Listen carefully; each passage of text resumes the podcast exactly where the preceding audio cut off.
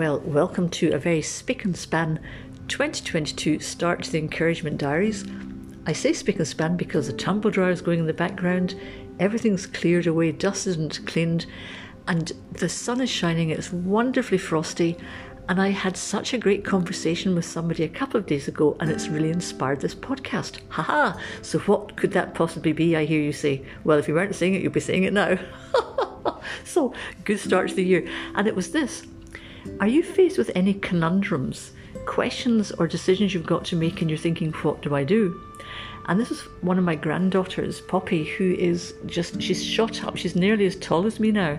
It's amazing. She's gorgeous. Anyhow, they're all gorgeous. But she, we were having this conversation about a decision she had to make about something. And there was a lot of kind of pros and cons and negative bits and pieces. And we were thinking about it. So I said to her, I would do a game plan, which was literally a thought process chart about if here's the question what are the negatives? What are the positives?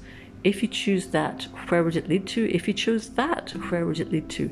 And it was a kind of simple thing. So I sat down, I braved myself ready to sit down with an Excel spreadsheet to do this thing. I haven't used Excel for so long, anyhow. What? And I couldn't find the arrows. then a friend said, use a text document, which is too late. It's too late anyway. But I was so engrossed with the colour coding of this that's a sidetrack about the colour codes. I'll come back to that later. Well, in fact, I won't. It was boring.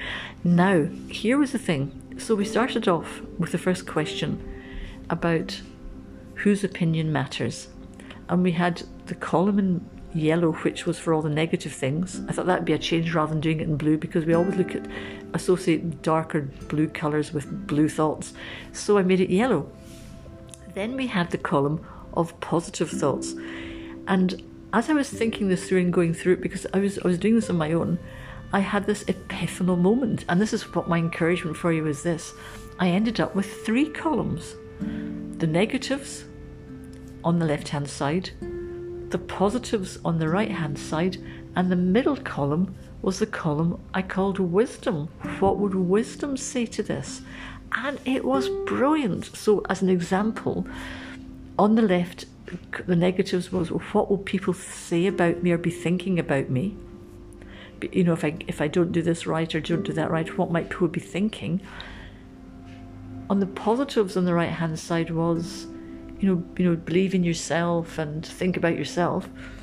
But the wisdom column was a fantastic. Now this is for, for, for people who are spiritually minded. There was a wonderful column. It said, it's a verse in John's Gospel. It said, I am the good shepherd, my sheep hear my voice.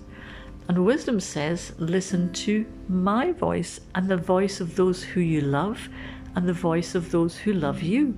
So that went down the wisdom column. And as, it, as we went through this kind of strategy thing about what are the questions that are coming up, what are the negatives, what are the positives, but by bunging in the wisdom column, what a difference it made. It was fantastic. So, can I encourage you if you're doing anything about decision making, whether it's about a job, whether it's about moving house, whether it's about getting involved in organizations or volunteering or friendships or whatever it is, doesn't matter how old you are, if it's to do with things at school. If you do a pros and cons, but in the middle, have your wisdom column and see what would wisdom say about it, and you'd be amazed at what comes out at the end. So, on that happy, encouraging note, tumble dryer beckons. The trains are finished, the sun is shining, so I'm going for a big walk out in the forest and enjoy listening to the birds. Speak to you soon. Lots of love, guys. Bye.